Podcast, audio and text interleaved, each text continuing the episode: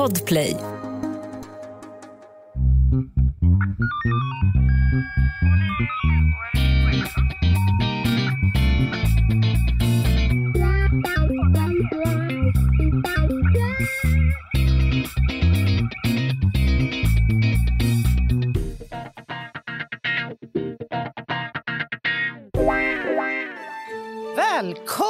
Till krimpoddarnas krimpodd Över min döda kropp julspecial! Woho! Med mig, Anna Jinghede och...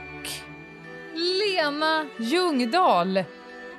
Ja. Sista gången för året som vi säger det där. Ja, Ja. gud så skönt. ja. Kan du inte ens låtsas? Jo, nej men det är ju någonting med att säga de där eh, inledande orden för att hur Ja. så här, sliten och trött man än är så får man ofta en kick av dem. ja. Man går liksom in, man jobbar upp sig själv i...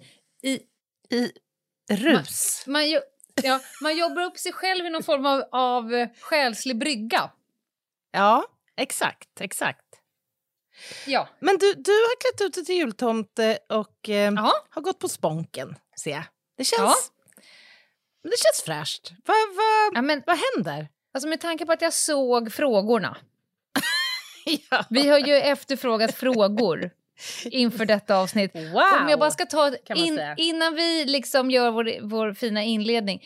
Jag såg på frågorna, jag Mm. bara tar ett axplock. Mm, mm. Favoritsmågodis, favoritfisk, favoritmås, favorithatt, favoritrövhatt. Då kände jag så här, nej det här kommer inte gå att göra om man befinner sig vid sina sinnens fulla, bruk. Jag förstår, jag förstår. Ja. Mm. Mm. Ja, härligt. Jag tänkte om vi firade något eh, särskilt eller om det bara var liksom... Lite också det. Mm, Li- något du lite vill, det. Är det något du vill prata Nej. om? Nej. Nej. Äh. Yrkesmässigt i, i mitt egna bolag så har eh, året slutat på ett, på ett väldigt fint sätt. Det är härligt. Som kommer innebära att jag kommer jobba jättemycket nästa år. Som om det var en nyhet.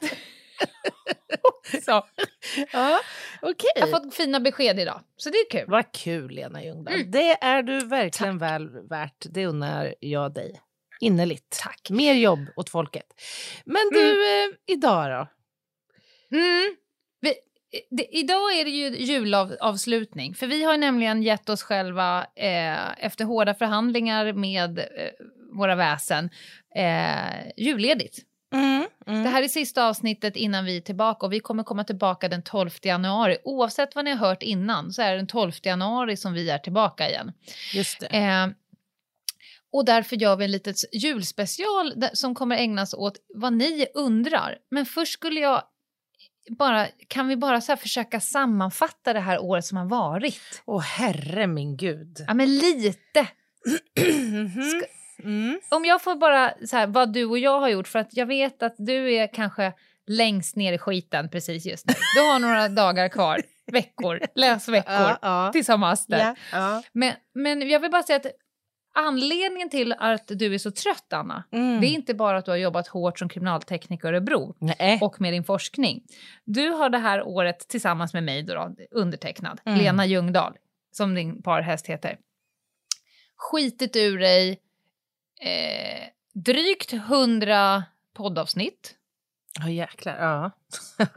Vi har besökt fem städer och manglat av en jävla livepodd.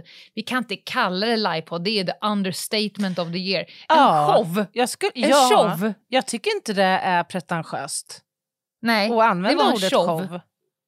Herregud, Nej. ja. det har vi gjort eh, med en superhärlig publik. Mm. Vi har släppt vår efterlängtade eh, debut. Mm. Vår roman Mm. Någon måste dö, som vi har jobbat med i över två år. Mm. Mm. Den släpptes i september och den har ju också blivit nominerad till årets debut i Folkets pris, eller Adlibrispriset. Mm, och den har det. fått ett jättefint mottagande och vi får varje vecka Ja, recensioner från olika håll och kanter. fantastiskt. Och, eh, Ja, den lever sitt liv och vi är så stolta över den. mm. Vi har också blivit nominerade till Guldpodden där vi kom tvåa i årets krimpodd.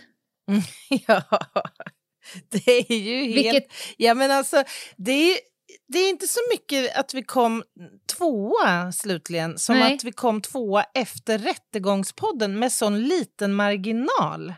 ja, och då ska vi ändå också ha med att årets krimpodd, Rättegångspodden, har inte släppt något avsnitt det här året. Har de Det inte? tycker jag också. Nej. Nej, det är bara sånt som är proddat Okej. tidigare år. Aha. De, de släpper ju under en annat namn så. Men Mm. det är helt fantastiskt. Och också trea på årets podd. Ja, men alltså tack älskade lyssnare. Ja. Vi har varit med i tv. God kväll. Mm. Vi just har det. varit med i radio i diverse kanaler Ja, kan jag säga. Allt från radio. P3 Ja, till P4 till Mix Megapol till lokalradioapparater och så vidare. Jag skulle vilja tala- tillägga lokal lokal radio också. Ja, lo- Har jag, har jag också lyckats pricka in. Man kan säga att vi har jobbat från det breda till det otroligt smala. Ja, herregud. Nej, men, Ja. Alltså, gud vad kul att faktiskt summera så här. Ja, men det är faktiskt viktigt, Anna. Ja. Jag ägnar mig åt det i min egen regi. På nyårsafton varje år på förmiddagen så summerar jag ju mitt år. Jag går igenom mina mål för förra året och så gör jag en, en heltäckande plan för nästa år. Gud vad ambitiöst. Det är jävligt mumsigt. Och också så reflektera över vad spännande att jag ville ha det här som, eh, eller att jag hade det här som önskan miss, eller eh, nyårsafton förra året. Den önskan måste jag ha försvunnit i januari. Jag har ju haft ett helt annat fokus. Det är så jävla roligt att se hur man utvecklas från år till år. Mm. Viljor, önskemål, vad livet kastar på en, vilka vägar det blev som man inte ens kunde i sin vildaste fantasi lista ut när man satt där i pyjamasen på nyårsafton året innan. Tycker du att, att eh, människan är eh, generellt för, för lite reflekterande? Ja, Jag, jag, ty- jag, jag tror det. jag gillar det här som du säger. Alltså att man kanske borde göra det lite oftare.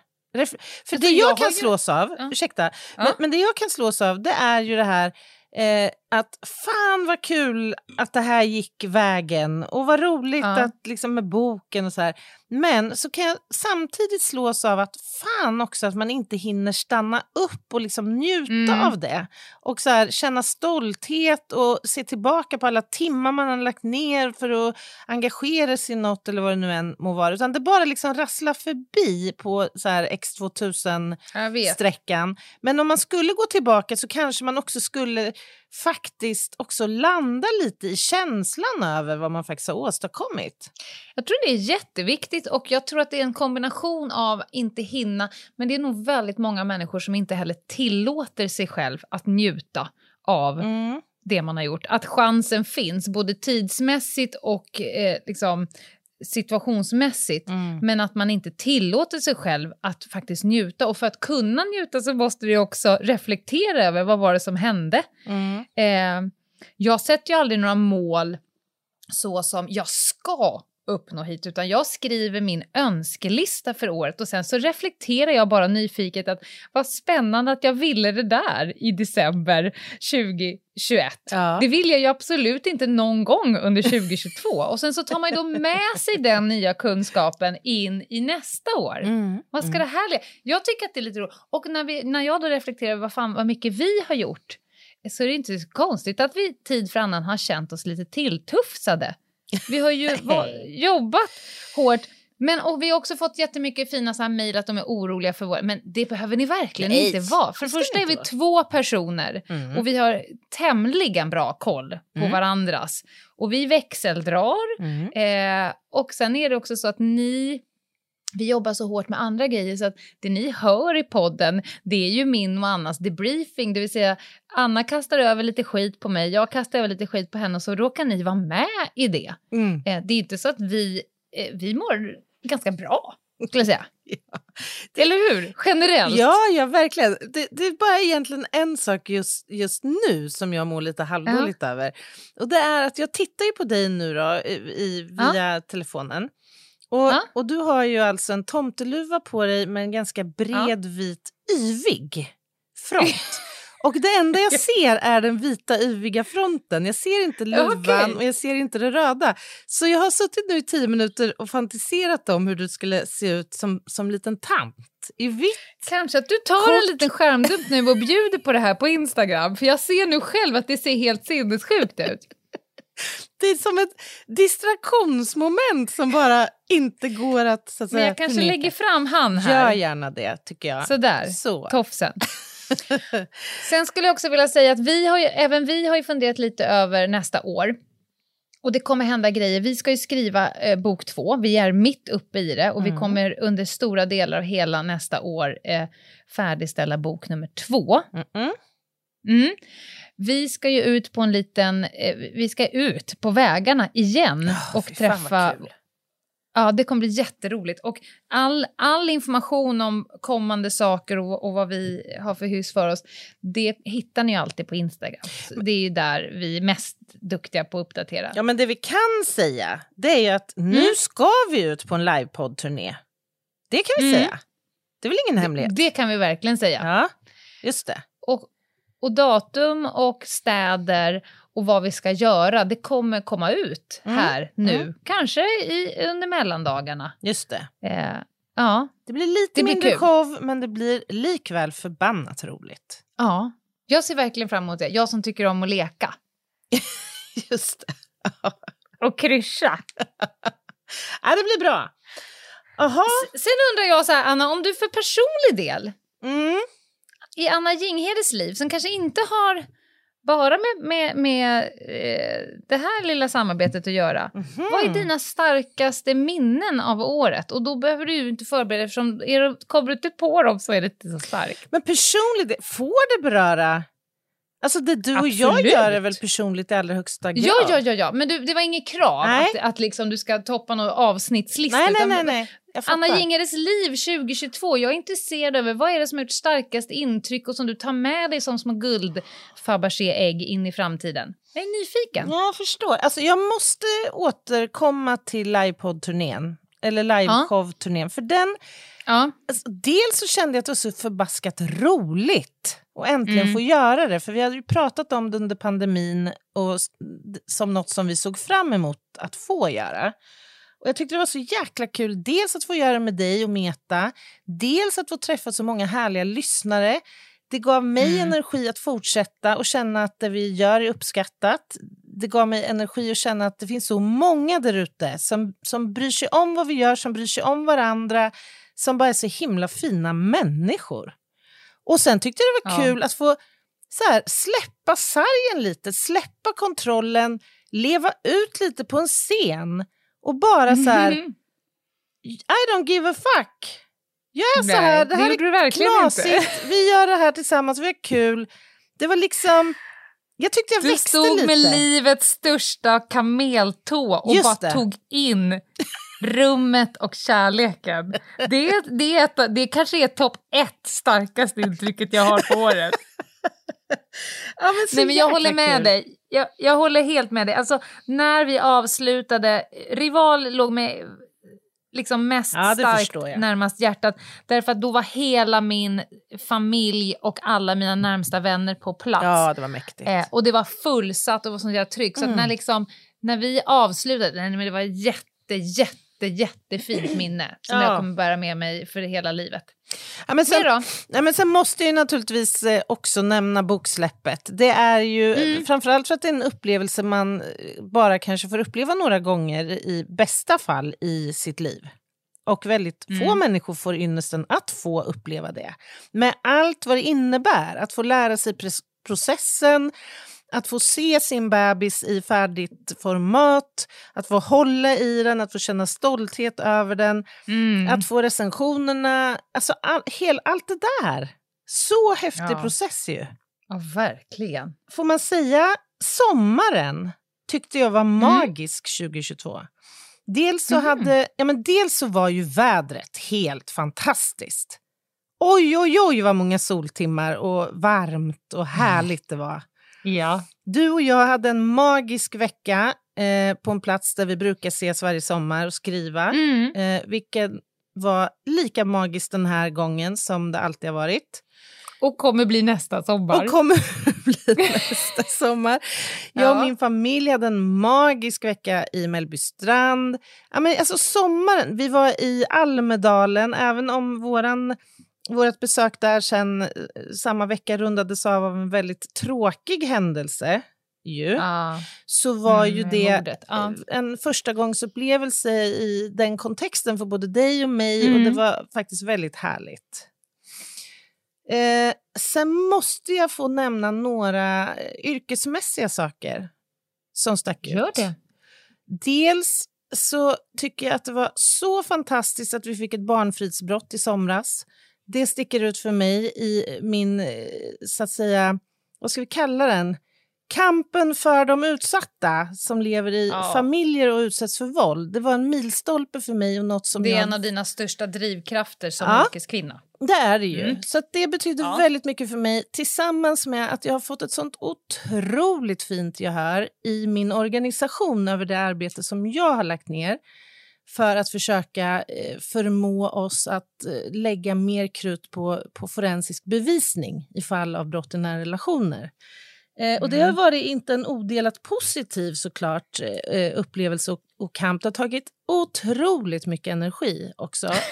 Fy fan vad du har stångats, Anna. Ska sägas. Kan jag säga som utomstående. Ja. Helvete vad du har stångats. Jag har stångats Ja. och jag tror jag har föreläst över hundra gånger det här året för, för olika kollegor i olika ledningsgrupper och allt möjligt. Men jag ser att vi nu på ett helt annat sätt än tidigare pratar om fenomenet. Vi är engagerade, intresserade, motiverade och vi gör det Mm. kunskapsgrundat och det tycker jag känns fantastiskt att kliva Ja. ur 2022 med.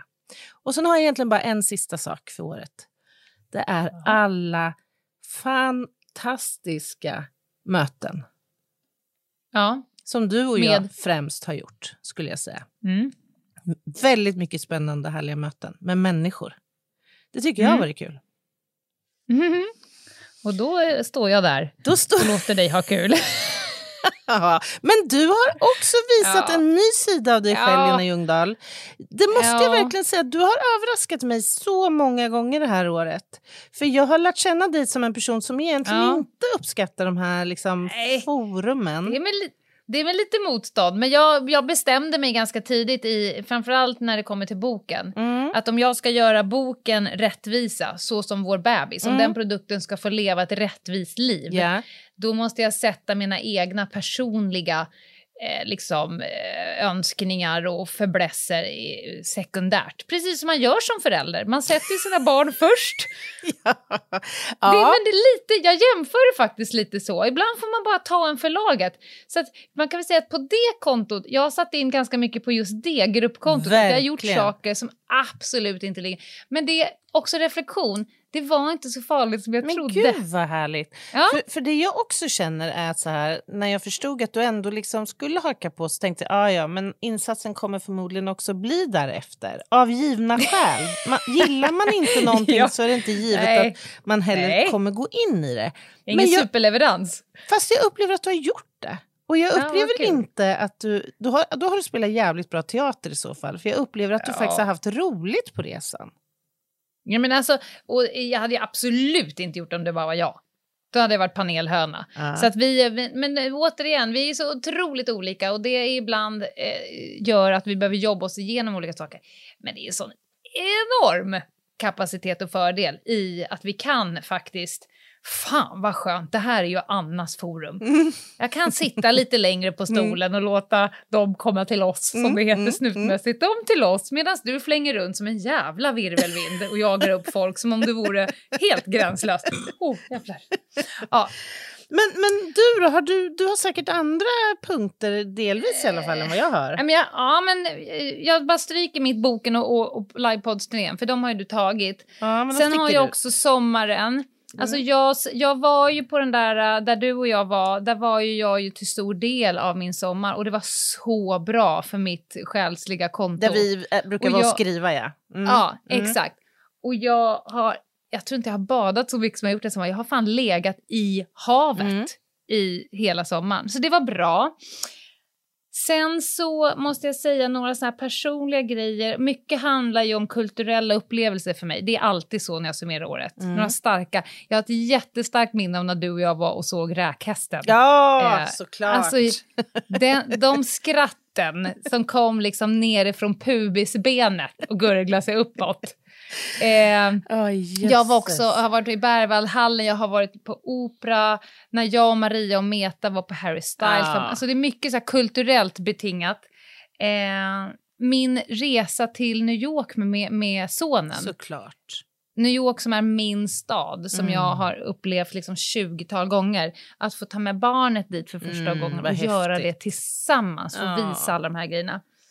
Och sen så nu i slutet på året, jag har ju flera gånger tidigare i den här podden pratat om min favoritfotograf Lisa Love Mm. Bäckman. Mm. Mm. Och nu kan jag ju outa det här eftersom eh, det skulle ju rendera till en present som nu redan är överlämnad. Mm. Men jag fick alltså åka upp till, jag fick ju övertala henne lite grann, så fick jag åka upp till henne i Skellefteå Mm. och bli Modell? fotograferad. Nja, nu ska vi kanske inte ta Ja, men i. det var du väl? Alltså jag blev fotograferad.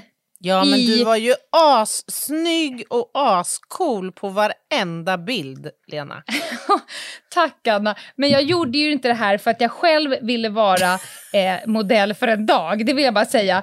Utan min man önskar sig, eh, han fyller jämnt och det han önskade sig var foto på mig. Så att jag fick Ön- åka upp hade han önskat sig det? En porträttbild på dig? Ja. Typ. Han, det finns liksom inga foton på mig. Nej, men gud Nej. vad speciellt i denna Ja, och jag, och, mobilkamera-erans Ja. tidsålder. ja, men ja. Han har inte och, en enda framförallt- Nej, nej. Och framförallt så finns det inga foton på mig i vårt hem. Jag vägrar sätta upp bröllopsfoton och sånt där, för att Ja. det går bara inte. Nej, nej. Men, men jag fick åka upp till henne och vara med hur en riktig, riktig eh, konstnär jobbar från ax till limpa och fick vara liksom en aktiv del i det här. Och nu har ju hon ju då, det här känns helt, hon har också bestämt sig för att sälja de här. De här fotona finns Ja, ju. du hon har ju döpt Ja, men hon har ju de går ju att köpa hennes shop. De heter ju också Någon måste dö, Ja. heter en bild. Älskar det. En heter Över min döda kropp, typ. Ah. En heter, nej men alltså det är så ljuvligt. Så det var en, en så här, det var väldigt, det var en rolig upplevelse. Yrkesmässigt måste jag säga så här, det här året, jag startade ju eget mitt i den brinnande pandemin. Mm, mm. Och det kanske inte var det smartaste, trodde jag. Men det verkar det vara. Så det här året har, har verkligen jag kunnat bevisa för mig själv att jag tog rätt beslut. Att jag har lagt ägg i rätt korg. Mm. Eh, jag har verkligen fått snurr på alltihopa. Jag, jag äger min egen tid, jag gör bara saker som känns värdefullt. Jag samarbetar bara med människor som jag har djup och inre respekt för och jag har så jävla kul. Mm. Så det är nog den största, det är det jag ska försöka sitta och reflektera över och fundera på hur jag ska ta det här in i 2023. Mm, mm. Ja, Ja, det var det. Ja, det var inte så bara precis. Jäklar. Nej. Vilket år, Lena.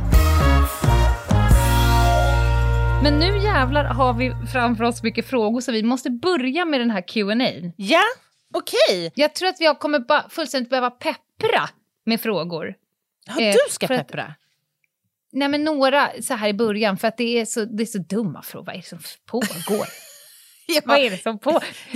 Du vet den här gamla, det finns inga dumma frågor. Jo, Jo, jo, jo. jo, det finns Jo. dumma frågor. det finns det. Jag satt och sammanställde de här igår och Ja. ja, jag, jag orkade inte lägga så mycket energi på varje fråga. Men ja, jag kunde konstatera att det är högt och lågt.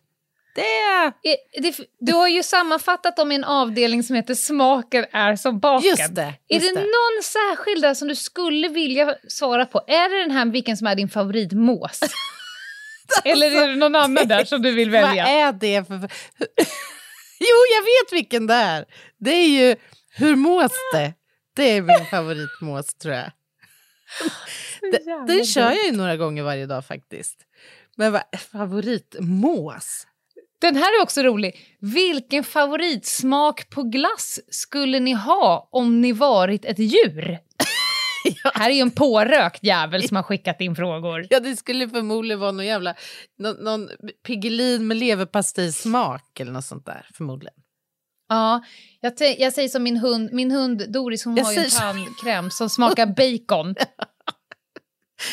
Baconglass Ja. tror jag hade varit min favorit Ja. om jag var ett djur. Lite fråga om vilket djur man hade varit. Ja, men det är ju här. Alltså det, det, ni anar inte, det är så mycket frågor. Det är säkert 200 frågor och det är som sagt allt ifrån vilken är den godaste julmusten till viker ni toalettpappret eller knycklar ni ihop det? Erkänn att du är en knycklare, Lena. Det här är nog en av sakerna jag inte reflekterar över. Faktiskt. Jag som är en reflekterande person. Vadå viker? Som en liten typ loppa? Nej, men att man viker fint, liksom dubbelvikt eller trippelvikt beroende på kanske lite grann vad man bedömer behövs för penetrationsskydd, så att säga. Penetration! Ja, Vad ska du ha? Var ska, vart ska den? ja, men den ska ju så att säga fånga upp resterna av... Ja, men hur långt in tänker du att du behöver gå? Nej, långt in! Jag trodde penetration var någonting som skulle in. Jag Ja, kanske har Men missuppfattat penetration någonting. av pappret naturligtvis. Aha, Behöver man två papperslager eller tre eller fyra eller fem så att säga. En del knycklar. Okej. De, de formar är det här, ska vi som- stanna upp här? Är det här vi ska stanna upp? Ja, men Eller? jag, tycker, jag tycker faktiskt att det är ett lämpligt första stopp. Okej. Alltså knycklare, då ser jag framför mig någon som typ mölar ihop pappret till Just en det. boll. Helt, Ja, nej det är jag inte. helt märkligt beteende. Nej, det, nej det gör jag inte. Gör Tycker du att pappret ska ens? hänga fram eller ska flärpen hänga framåt eller liksom närmast väggen? Herregud, det är ju en icke-fråga. Den ska naturligtvis Jaha. hänga fram. Ja, för att annars, så, jag som bor väldigt mycket på hotell, det blir väldigt svårt för dem att göra det här lilla fina viket. Ja. Och, och flärpen hänger lite deppigt mot, mot eh, väggen. Ja, men dels det, och sen har du säkert haft någon som har suttit före dig på toaletten som kanske Ja. har råkat vara där med handen lite för tidigt eller vad vet jag. Det, man, vet ing, man har ingen aning om var den där handen har varit. Då ska det där, ja, då kommer Locard fram. Då, då skola Mhm. kanske fekalie avsättas på kaklet. Där flärpen hänger, om flärpen Ja, hänger in mot väggen. väggen. Nej, nej, nej, det måste hänga. Men är det inte bättre att det hamnar där än på pappret så att person 1 fekalier hamnar på persons 2 Ja, lugn? Ja, ja, men person ett kommer ju då att avsätta det på pappret och sen riva av det utgår jag ifrån. Så det kommer Ja, ändå det, vara en, en clean sheet man börjar på. Bokstavligen. Bokstavligen. Nej, det är en så dum Kanske att vi fråga. går vidare nu. Ja, det tycker jag absolut. Alltså, jag tittar bara på det här första segmentet, Anna, och undrar på den, den psykiska hälsan på, på våra lyssnare. Men för all del, den här tycker jag är lite roligt. Vilken myndighet förutom polisen ser ni helst ska få en större del av budgeten? Jag låter mig minnas att vi har ju någon form av 300-400 olika myndigheter, Ja. varav jag vet att vissa myndigheter har en anställd. Bara som en liten tankeexperiment. Ja. Tänk om man skulle ge hela budgeten till en person på en sån här myndighet som bedömer typ staket runt spår Nej, vad eller spännande. Ja, ja, ja, ja, ja. alkoholsortimentet eller något Ja, annat. du tänker att man kan öronmärka till en anställd på en myndighet? Ja, men nej, till en myndighet, men om myndigheten bara har en anställd så blir ju det automatiskt så, tänker jag. Ja, du tänker... Eller? Ja, nu råkar jag veta att, att Rättsmedicinalverket är ju den minsta myndigheten, i, i vart fall i rättsväsendet. Och det är där jag Ja. tänker direkt i den sektorn att jag kanske skulle vilja skänka mina Ja. eh, pengar. Men att det skulle vara så lite som en anställd, det, det är svårt. Nej, men oj, vad... så- Ja. Ja, men alltså jag måste utgå från eh, mitt värv så att säga. Jag skulle säga Ja. dels Brottsoffermyndigheten skulle jag gärna vilja eh, skulle få lite extra pengar. För de är också duktiga på att faktiskt föra sina medel vidare ut till forskning. Inhämtning av kunskap kring olika brottsfenomen. Och det tycker jag är en superlovvärd verksamhet. Eh, men kanske också Jämställdhetsmyndigheten bedriver också ett jättefint och viktigt arbete. Mm. MSB, ja, men det finns många. Har du någon favoritmyndighet? Ja, men jag får ju lite huvudvärk när man tänker så, så snett att man vill ge en myndighet jättemycket pengar Mm. men glömmer att att den resursökningen kommer ändå inte hjälpa för många myndigheter sitter upp med kluster. Ungefär som när man ger Polismyndigheten massa pengar för att på ett snabbare sätt eh, utreda ungdomsbrottslighet. Men man ger inte Åklagarmyndigheten samma resursökning. Nej, det vill säga det kommer ändå stanna. Där skulle jag vilja att någon tänker till lite grann. Mm. Och så här, vad, vad är målet med den här ökade budgeten? Och finns det då, måste vi sprida graserna lite grann för att uppnå den effekten? Mm. Mm. Det skulle jag nog vilja att det skulle ske mer tankeverksamhet bakom. Ja, ja. Om jag får önska. ja, men det är ett... eh, Jag tycker det är bra. Ja, Ja. du för. Jag är för. Jag är för. Mm. Du, eh, om du skulle skriva en barnbok, Lena, vad skulle den handla om?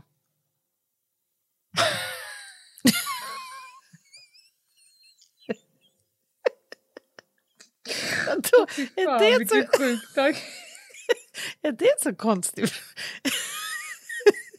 Jag fick såna bilder. Jag fick såna sjuka bilder. Jag såg framför mig en Pixie-bok med geodax. Ah. Nej men för mig finns det ju i princip bara en barn... Det finns två barnböcker. Den ena är Flaxa med vingarna och den andra är ju Jag vill ha min hatt med klassen. Ja, men du kan ju inte skriva en som redan finns. Du måste ju hitta på ett Nej, eget men- tema naturligtvis. Ja men vad fan. Nej. Ja, ja, nej. Nej. Du får skriva en. Skulle du skriva någon sån här... uh, nej. Nej, jag vet inte Anna. Nej, det är okej. Det är också ett svar.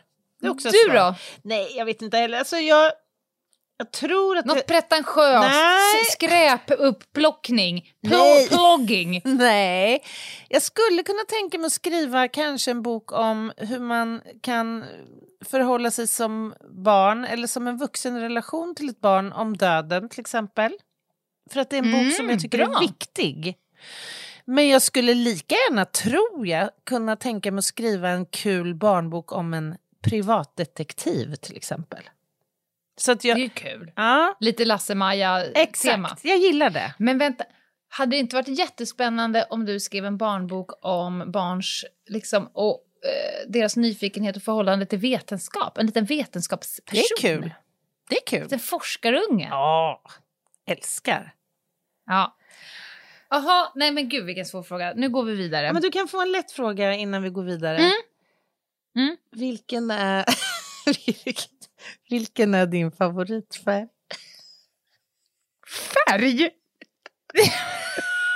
men vem ställer såna frågor? Gräddig skär? Gräddig skär. Ja, det, det är bra. Ja. Nu går vi vidare. Poddtips från Podplay. I podden Något Kaiko garanterar östgötarna Brutti och jag, Davva, dig en stor dos skratt. Där följer jag pladask för köttätandet igen. Man är lite som en jävla vampyr. Man har fått lite blodsmak och då måste man ha mer. Udda spaningar, fängslande anekdoter och en och annan arg rant. Jag måste ha mitt kaffe på morgonen för annars är jag ingen trevlig människa. Då är du ingen trevlig människa, punkt. Något Kaiko, hör du på Podplay. Därför är gardinerna. Ja, men välkomna tillbaka till krimpoddarnas krimpodd. Eh, vi gör ett eh, julspecial idag eh, och där vi bland annat besvarar alla era frågor. Och det, mina vänner, Nej, inte alla. innebär... Nej, inte alla. Det ska Nej, sägas. inte alla frågor. Vi har strykit några stycken. Mm, Det har vi gjort. mm. Men du, jag tänkte så här, ska vi prata lite snutkuriosa? Jag har nämligen grupperat det Gärna. så på, under den rubriken här. Jag såg det. Ja. Eh, Vi är ändå krimpoddarnas krimpodd. precis, och där finns det några härliga frågor. Det vill jag Mm. mena. Jag börjar med den här. Varför i hela friden säger polisen förskärare? Vad är det för fel på kniv? Eller varför säger man fordon istället för bil? Lär en sig snutsnack på POS? Frågar någon. Det är fan en rolig fråga. Det är en jättekul fråga. Som ju Eh. faktiskt också påminner en om att man använder ju en del fikonspråk fast man inte tänker på det. Fikusspråk. Ja. Eh, ja. Ja, det är såklart man gör. Någonstans har man ju banat sig in och börjat slänga sig med ordet som initialt. Och, alltså, Ja, det finns ju det en är ju vanligt. nomenklatur. Ja. Men förskärare undrar jag om, om jag upplever det så vanligt. Kniv är någonting som slängs. Ja, alltså jag... Här, Stickvapen, skärvapen. Alltså det finns lite olika, men just förskärare vet jag inte om det är så jävla vanligt. nej men alltså förskärare är ju ett eh, uttryck man använder om det är fråga om specifikt en Exakt, exakt. Då är det ju lämpligt att säga förskärare. Precis, Ja. för att jag menar, det ändå ger viss vägledning om om man ska leta i verktygslådan eller så att säga kökslådan.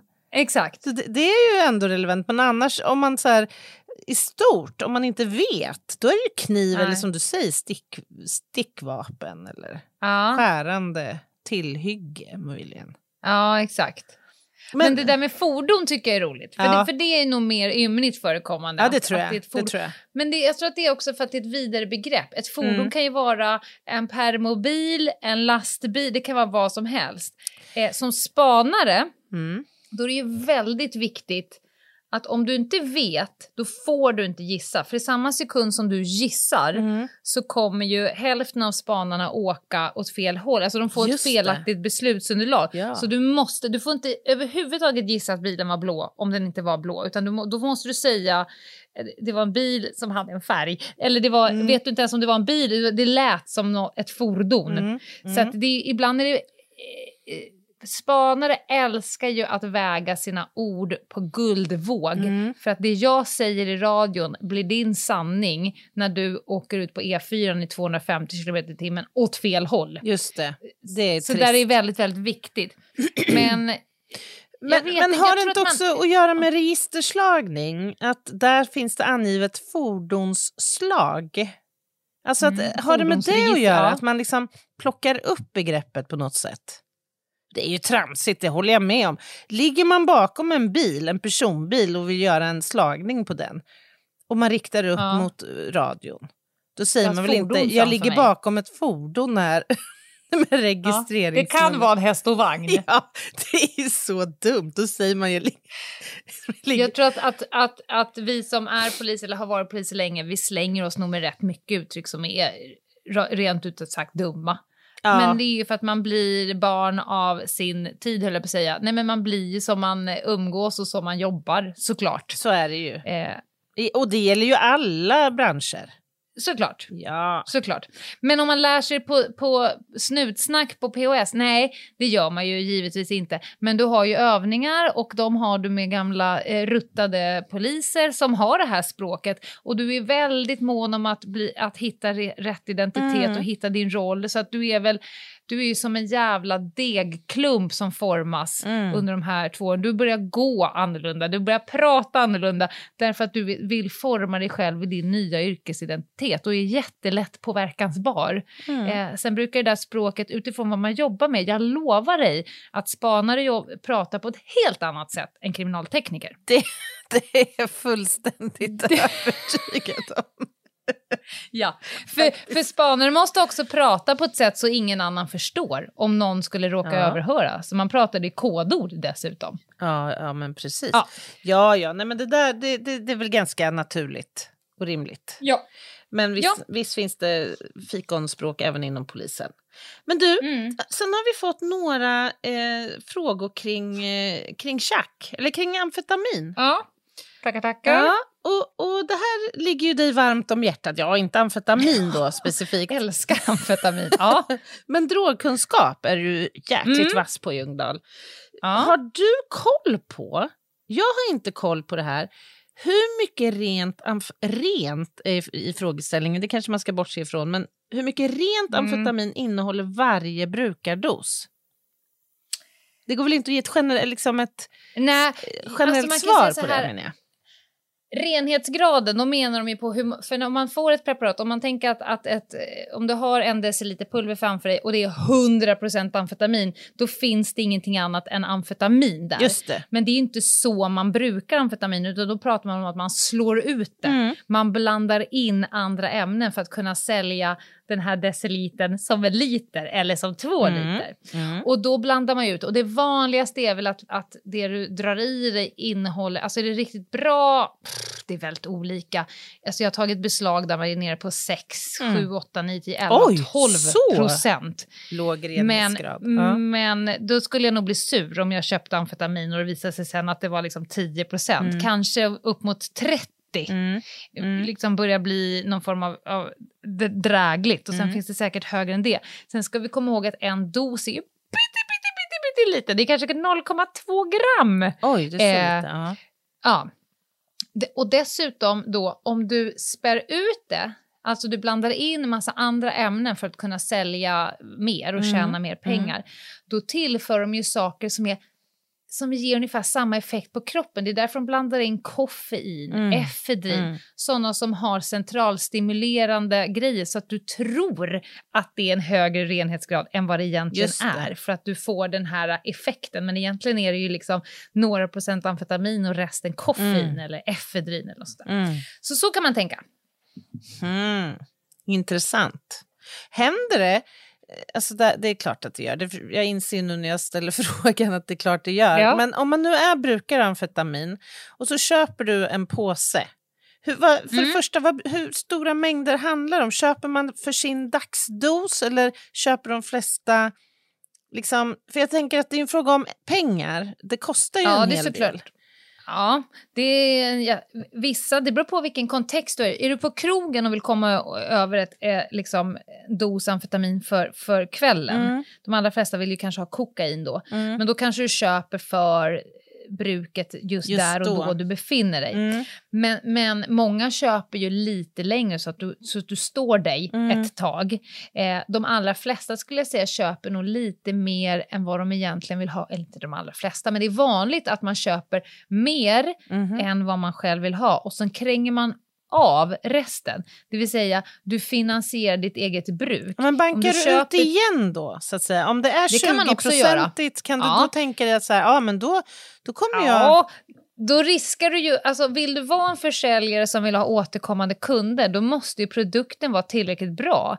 Är den inte bra så kommer ju personen inte vilja köpa av dig igen. Nej. Så du kan inte fula ut dig allt för Just långt, det. för då kommer, du tänka, då kommer du också ha en, en svans med jävligt lack folk efter dig. Vad sålde du för en jävla Mm. fulladd Mhm. till mig? Mm, För det händer ju ingenting. Jag har ju snortat upp liksom 100% tvättmedel här. mm, mm. Eh, så att du måste ju lägga det på en gräns som är acceptabel, Just där det. folk faktiskt vill återkomma, vill vara en nöjd kund. Mm. Eh, men om du bara går ut och ska lura på ett gram på krogen till någon som du aldrig kommer träffa igen, då, då, då tror jag att du kommer lägga det ganska lågt. Mhm. Då har du nog ful tjack som Mm, du mm. kränger. Åh, Ja. gud. Det är en värld man inte vet så mycket om, tack och lov. Men när man, om man tar specifikt amfetamin, Ja. kan man, vet man hur mycket som faktiskt tas upp i systemet och hur mycket som går direkt ut som eh, urin och slaggprodukter? Typ? Alltså här når inte min kliniska kompetens tillräckligt långt för att komma med några siffror. Nej. Det jag vet är att oavsett hur mycket du tar så kommer kroppen slurpa upp så att du, du kan ju nästan inte ta amfetamin utan att bli positiv på det Nej, om du skulle nej. testas. Eh, för så fina detektionsmetoder liksom, metoder finns ju eh, på NFC och RMV. Ja, och jag tänker att själva ruseffekten bygger ju på att du har fått ett upptag. Annars skulle du inte få Absolut. ruseffekten. Nej, Heller. nej. Såklart. Jag ser en fråga här eh, som jag också, apropå tema eh, fikusspråk, som jag gärna säger, fikonspråk. Ja. Eh, att, och då har det någon som skrivit citat. Jag kommer nu säga som om det sägs på radion. Polisen är där på plats med 12 enheter. Och då är det någon som frågar, vad fan är en enhet? Är det antal fordon? Är det antal poliser? Eller då brandmän kan det också vara. Är det antal kompetenser? Eller vad, vad, är, vad är en enhet? Polisen är där med 12 enheter. Vad betyder det i Ginghedens värld? Ja, men jag tyckte det var en kul fråga. Jag har ju hört det där Ja. så många gånger. Skulle man prata om det polisiärt, då skulle jag tolka en enhet som en patrull. Alltså, en In- radiobil är en enhet. Är en patrull alltid två personer i Ginghedens värld? Ja, annars är det väl gru- en grupp. Eller alltså, Ja, men kan, kan en hundförare med sin hund vara en patrull? absolut. Det är en patrull. Mm. Mm. Kan en spanare som är där, om tre spanare är där med varsin bil, är det tre enheter slash tre patruller? Det För spanare nej, är, är ju det inte är en och en halv två. patrull då. Ja. Nej, jag vet inte. Nej, men jag, jag tycker det här är jätteintressant. Jag tror att det är vanligare att man pratar om patruller än enheter faktiskt. Ja, men det är ju. enheter I kan- vår värld. Är det en räddningstjänstgrej? Jag tror det. Jag tror det. Och jag tror att där tror jag inte alls att man tänker sig en eh, patrull i bemärkelsen två individer i grunden, även om det då kan se Nej. olika ut. Utan Ja. där inbillar jag mig att liksom en släckbil är en enhet och där i kan det Ja, det sitta sex eh, gubbar. Det är slangen och Ja. Roffe och... Ja, tomten och... Ja. Ja, jag, jag tror så här, enhet är vanligt inom räddningstjänsten, patrull inom polisen. En patrull inom polisen, det beror nog lite på vad funktionen, hur en patrull är uppbyggd. Mm. Är det en IGV-patrull som menas, då är det två personer. Är det liksom... Jag har svårt att se att en, att en radio skulle säga att det finns 12 spaningspatruller på plats, för de har ingen jävla aning om hur många som är på plats. Ja, men ni Eh, jobbar men- ju inte patrullvis på Nej. det sättet ens. Nej, nej absolut inte. Men eh, säger man 12 patruller inom, då menar man nog kanske 12 bilar. Och sen om det sitter två plus en aspirant i en bil, en hundförare med sin hund i en bil, ett yttre befäl ensam i en bil, så klassas nog alla dessa som 12 patruller. Det är liksom Ja. 12 fordon får vi väl säga då. Gud vad jag känner att vi killgissar nu. Ja, men då är, vad fan, Men jag menar, är det inte det? utifrån min värld, var det inte det som var meningen? Skulle säga? Men vad fan, det är oss de frågar tänker Ja, jag. ja. Nej, men, eh, alltså, som kriminaltekniker där pratar vi patruller i meningen två kriminaltekniker Ja. i ett fordon.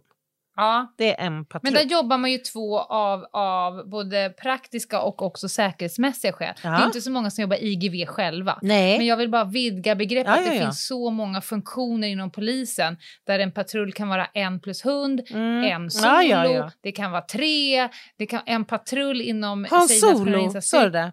Hans Solo. Hans Solo, ja. När Hans Solo kommer, då är det tre. Det är alltid tre. Det är så Ja. gammalt. Nej, men vi, jag, tror, jag drar ett streck här, jag har en rosa penna, jag drar streck. Du, sen apropå det här med knark, du har ju fått en fråga som jag, ty- jag tycker är väldigt intressant, men jag vet inte om du kan Aha. svara på den. Det handlar om att eh, röka på, Mhm. som man säger, och om man måste lämna eh, pisseprov. Ja. Eh, och då eh, går frågan ut på att förstå lite vilka fulknep som man skulle kunna använda för att lämna utspädda pisseprov eller ja. så att säga komma undan då eh, en Mhm. senare analys som påvisar att du just har rökt på.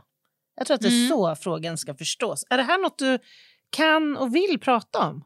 Är det Det dummaste jag Tror de att Krimpoddarnas krimpodd med en polis och en före detta narkotikapolis skulle berätta vilka sätt man kan... Nej, nej jag tänker att det ut. nog kanske inte är så, men det kanske finns sätt som är... Jag menar, en hel del av det här har ju gestaltats eh, televisionärt. Man kan säga att folk försöker och folk lyckas. Och det handlar ju generellt om att späda ut. Alltså att när man kissar i en burk att på, på olika sätt lyckas späda ut och förstöra själva provet. Just det. tillföra annan vätska, tillföra mer vätska, tillföra ämnen till vätskan som gör att eh, testerna inte klarar av att urskilja vad som är Nej. vad eller att det är för utspätt. Ett annan metod är ju att de försöker byta ut vätska och vissa ibland lyckas med Mm. det. Att man helt enkelt jag tror att jag berättat tidigare i en podd, jag satt ju på telefonavlyssningen eh, och, och hörde en tjej som då pratade på telefon med en annan Mm. och då sa att, att eh, frivården skulle komma dit, hon skulle i alla fall lämna urinprov. Mm. Eh, Nej, det var en man. En man skulle lämna urinprov och han var tvungen att avbryta samtal för att springa ner till grannen och köpa urin. Alltså, Gud vad sjukt. Ja. och, och då lämnar man ju då ifrån sig ett urin som inte sitter eftersom han uppenbarligen då eh, riskerade att vara positiv. Mm. Eh, och sen så eh, senare fick vi då höra att eh, han var gravid. Ja. Därför att den han hade köpt av så att säga, var ju stadd i grossess. Ja. Det är Ja. ändå- Så alla möjliga sätt används, men Mm. jag kommer ju inte ge några så här stalltips om hur man ska lyckas. Jag tycker ändå det låter rimligt att du inte gör det. Ja. Nej. Det, det, där sätter jag stopp. Du, vi har också fått eh, frågan hur det kan gå till när två ordningspoliser ska till exempel hämta in en LOB, alltså lagen om omhändertagande av berusad person. Mm. Alltså, vem gör vad? Och i det här fallet så var det då riktat till om vi skulle göra det. Jag antar att Lena kör och Anna är den som står länge och psykologar Fan vilken med, kul fråga. med lobben om hur det kunde bli så här. Men resten, vem sköter vad i patrull Ljung och Jing? Anna följer med in i cellen för att fortsätta det trevliga samtalet. Gud vilken rolig fråga! Kudos den som har skickat in den här Ja. frågan. För det första så tror jag att det hade varit en jävla dröm att jobba i IGV med dig. Ja, Alltså vi hade, haft, vi hade varit som Reuter och Skog. Du hade fått köra jämt. Jag, Älskar. Jag hade inte släppt rattfan på jag, jag vet, säga. jag vet, jag vet. Ja. Ah. Okej, vi börjar där. Jag kör. Mm. Jobbet kommer in. Anna sitter då höger fram. Anna tar jobbet via polisradion och säger vi är på väg. Vi åker dit. Då- vi kommer hantera det Då, här. då kan ju, jobbet kan ju gå ut så här eh, 23 eh, 41 70. Jag bara hittar på ett Mm. anropsnummer. Ja. Eh, liggande fylla, Rudbecksgatan. Ja. Det, det är ju en ganska klassi, klassiskt utrop. Ja, ja. eh, då kommer jag ju svara på det och säga 23 41 70. Vi ligger bra till för det här jobbet. Du kan lägga Ja. oss på det HR, säger jag. ja. Mm. Händelserapport. Ja. Ja, precis. Och du kommer Mm. att ratta oss säkert Ja. till denna plats. Men också ganska snabbt. Ja, förmodligen. Jag kommer också hitta den bästa vägen som ingen annan någonsin har åkt. det är helt övertygad om. Du kan vara Rudbeck säger jag. Cover me, I'm going in. I'm going in. Okej. Men vad roligt. Det här är ju också väldigt roligt för att rollfördelning, hade jag inte varit med en Anna så hade jag garanterat varit den som har skött snacket för jag tycker det är ganska kul. Framförallt lobbar tycker jag är ganska kul att slänga käft med. Ja. Men också roll när jag vet att du ännu mer snackpåse, då hade jag nog Tagit en annan glidit roll. undan Ja, fattar, och, tagit, och tagit lite helikopterperspektiv, kanske kollat i området, hur han hamnar här, vad liksom, sådär. Finns det någon han kan prata med, någon som känner, går in på den lokala pizzerian och bara vet ni, känner ni, Mm, du vet såhär. mm. Jag hade nog jobbat den yttre ringen och låtit dig hålla på och snacka och kanske kollat av om du har passerat liksom det här, hur många barn har och vad är din Ja, dröm i livet och sånt där. Nu, Anna, vi behöver kanske wrap it up. wrap it up. Jag tycker att du faktiskt sätter fingret på en väldigt spännande aspekt av polisyrket nu. Mhm. Nämligen det här att man förväntas faktiskt kunna byta roll Ja, ganska ofta. Och i, alltså det kan handla om allt ifrån att min kollega har en dålig dag och jag behöver kliva in och göra vissa saker som jag normalt sett kanske inte gör. Eller att vi är olika lämpade för olika situationer. Eller, alltså det är ju väldigt vanligt. Att man, men att man så att säga Ja. byter lite roll helt enkelt. Men okej, vi är på väg fram. Ja. Eh, Mm. vi närmar oss nu Rudbecksgatan. Vi ser eh, en liggande LOB, eller vad vi tror är rätt Mm. eh, person. Då kommer vi ju först meddela radion att vi är på plats. Och vi kommer påbörja vårt uppdrag. Ja. Så då kommer vi ställa oss, du kommer ju ställa oss väldigt säkert trafikmässigt. Otroligt säkert. ja. Ja. Du kommer förmodligen sen sätta på dig dina eh, arbetshandskar, ja. De så kallade snuskhandskarna. snuskhandskarna. Ja. Ja. Vi De kommer... som har fyra små rätter och hela veckans rester Ja, ja, på, det är veckans på sig. på dem. Ja. Mm. Sen kommer vi då naturligtvis eh, kliva ur fordonet och söka kontakt med den här kraken som nu har Stopp! berusat sig. Ja. Medan du gör det, Mm. då kommer jag gå runt från, från förarsidan Mm. till höger bak där jag vet att den här personen kommer vara. Just det. Jag kommer öppna dörren, titta in så att det inte ligger något gammalt fälgkors eller Mm. något annat skit där. Jag kommer också gå till den stolen du satt på, köra den framåt Mm. och också ta upp eh, ryggstödet lite grann. Nej, jag kommer först rikta upp ryggstödet så att det blir lätt att föra in den här personen, Just för du det. kommer snart sitta vänster bak. Och jag kommer också lägga fram spyskynket. Just det. Just det. Då har man Som en- förberett bara sig. på, på rutin, som, Mm. som liksom förberett inträdet, så att Mm. säga, in i härligheten. Just det. Ja, men sen Mm. kommer vi ju söka kontakt med vederbörande. Ja. Och först och främst försäkra oss om att, att personen i fråga är så att säga hälsomässigt okej. Så att det inte är fara eller liksom fråga om ett akut behov av sjukvård till exempel. Att man har ramlat och... Nu är ju inte frågan, Anna, hur man gör vid en lobb. Frågan är vem som gör vad. Ja, var det det som var frågan? Okej, ja men då rasslar Allt- vi förbi ah, det här. Inte hur en lobb går till. Nej men intressanta är ju, du gör ju allt det här. Ja, I vår patrull så gör ju du allt det här. ja, och, ja, precis. Det, det, det är väl Eller- mest troligt. Och du kommer ha ett Ja. 360-perspektiv. Det kanske du Ja. vill förtydliga vad det innebär.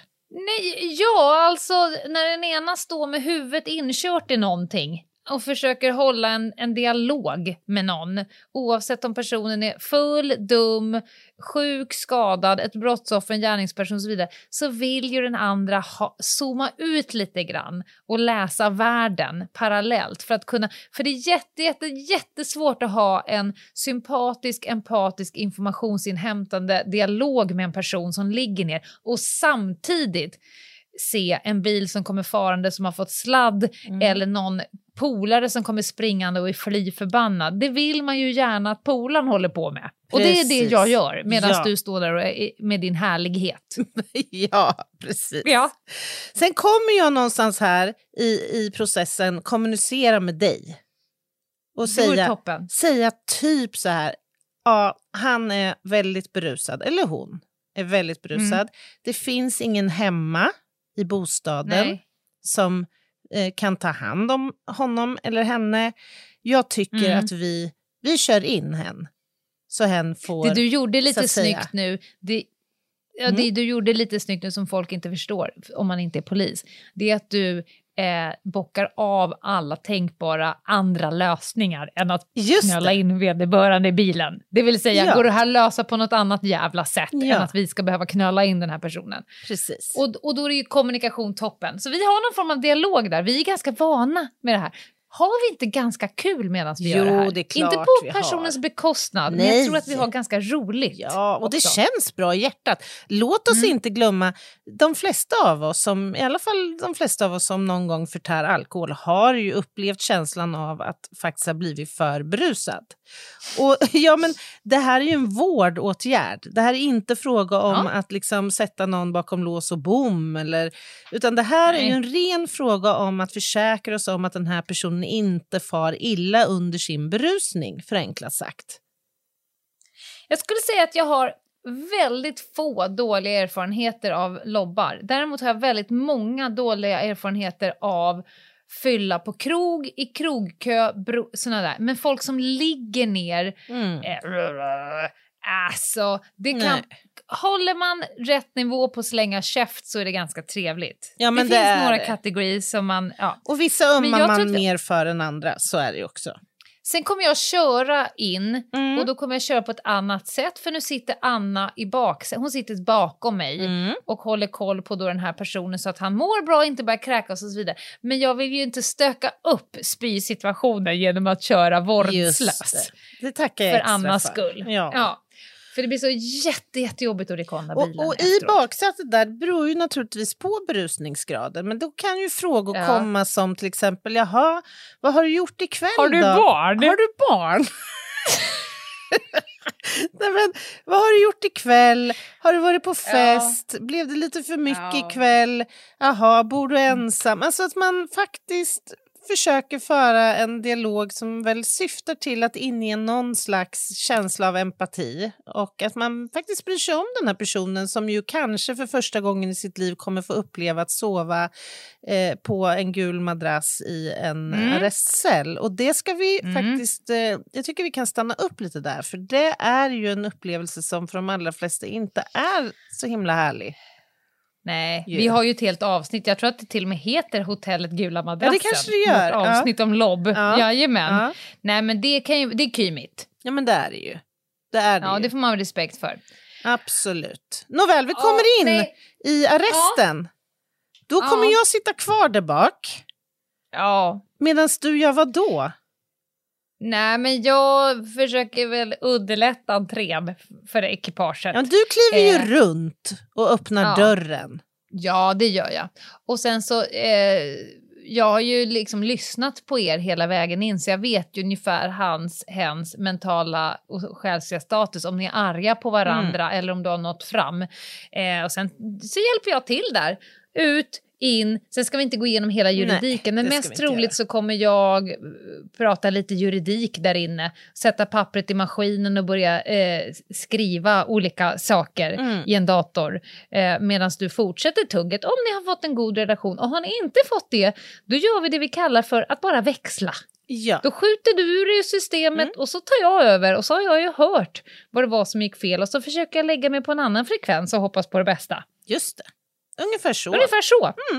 Bra Och sammanfattat. det här underlättar ju såklart eftersom jag och Anna känner varandra väldigt väl. Verkligen. Ja. Det gör det. Bra, kul fråga! Verkligen. Jag ser, det kommer ju bli ett rekordlångt avsnitt ikväll, men det så får det bli för vi har fått så många frågor. Ja. ja, vi måste ju beta av lite fler i alla fall. Ja, det får vi göra. Vi fortsätter. Frågan är om vi ska ta en paus till. Det kanske vi behöver göra. Ska vi göra det?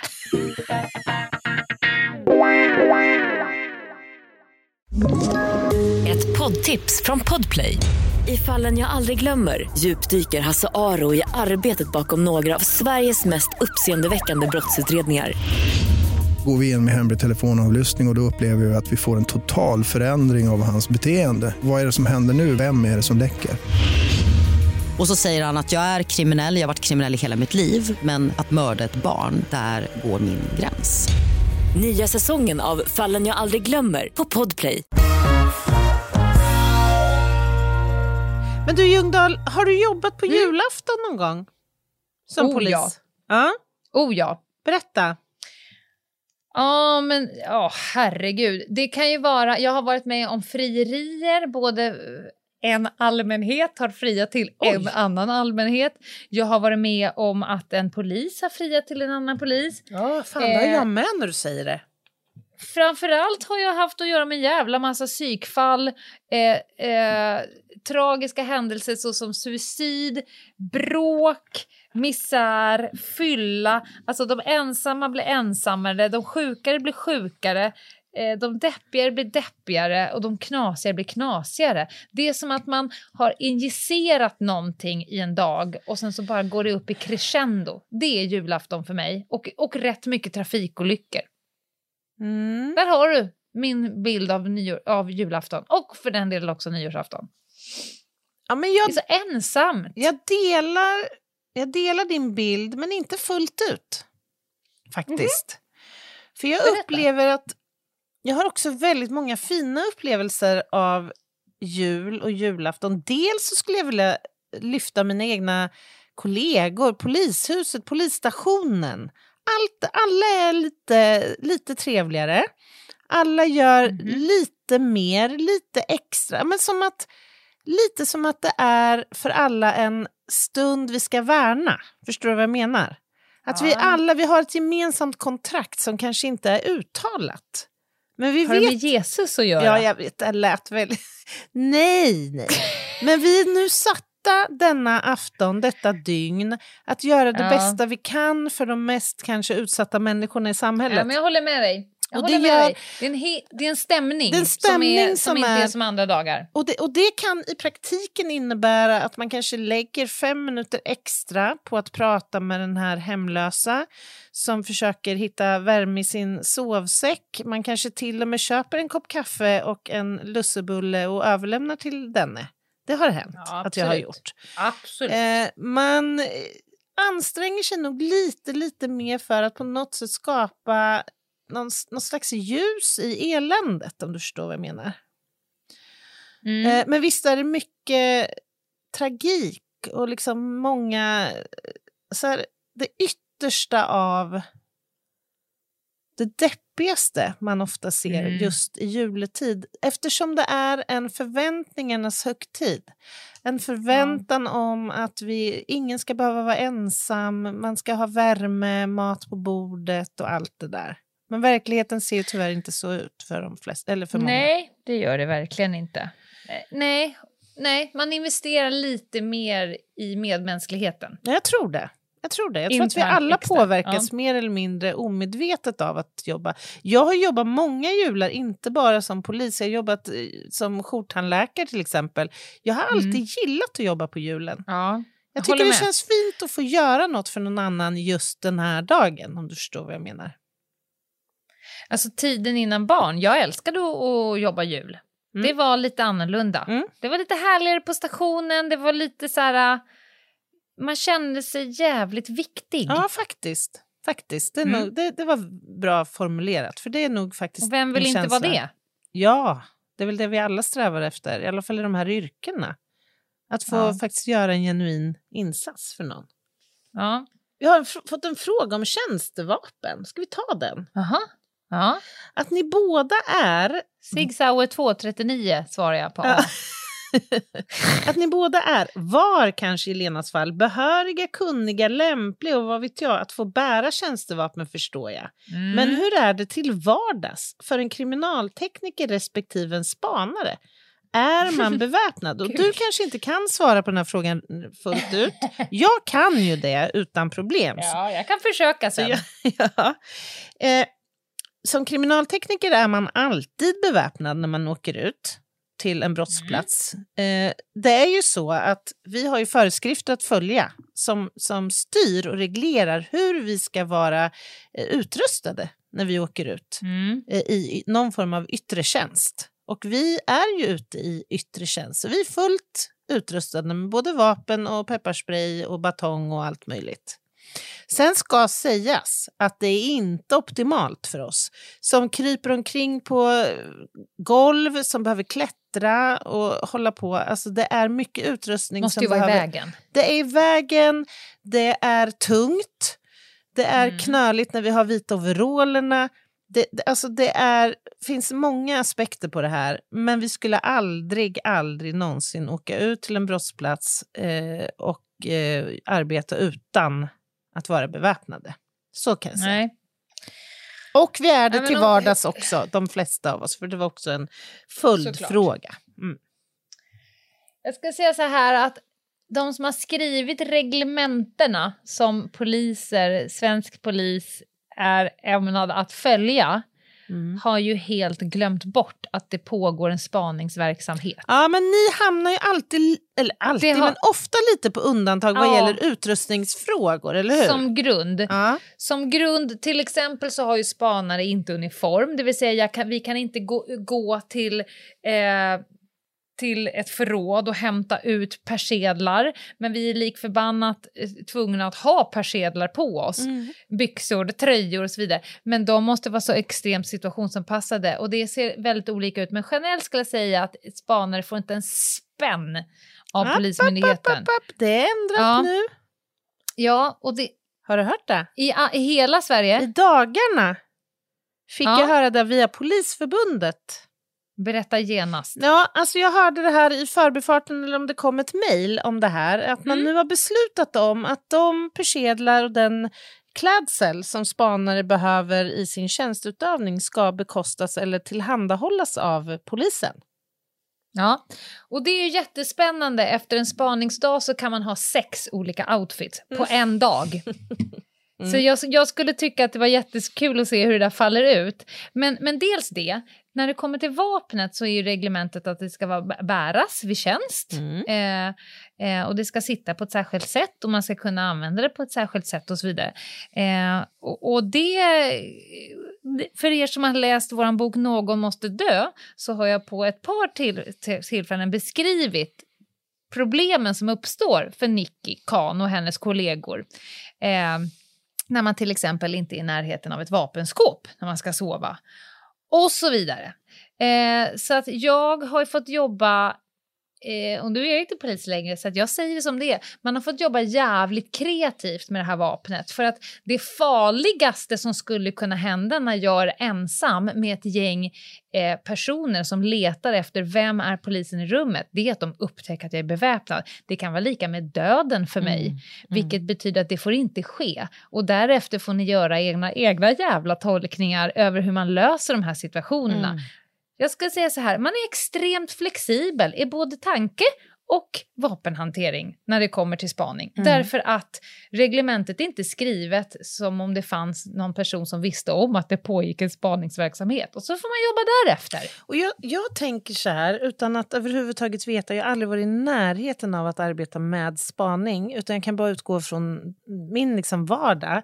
Men jag tänker säkert fem gånger när jag är ute på en, en brottsplats att sitter Mm. mitt vapen rätt? Skulle jag nu komma åt det lätt? Sitter, alltså Mhm. jag kan känna på två centimeter om mitt koppel Ja. sitter fel.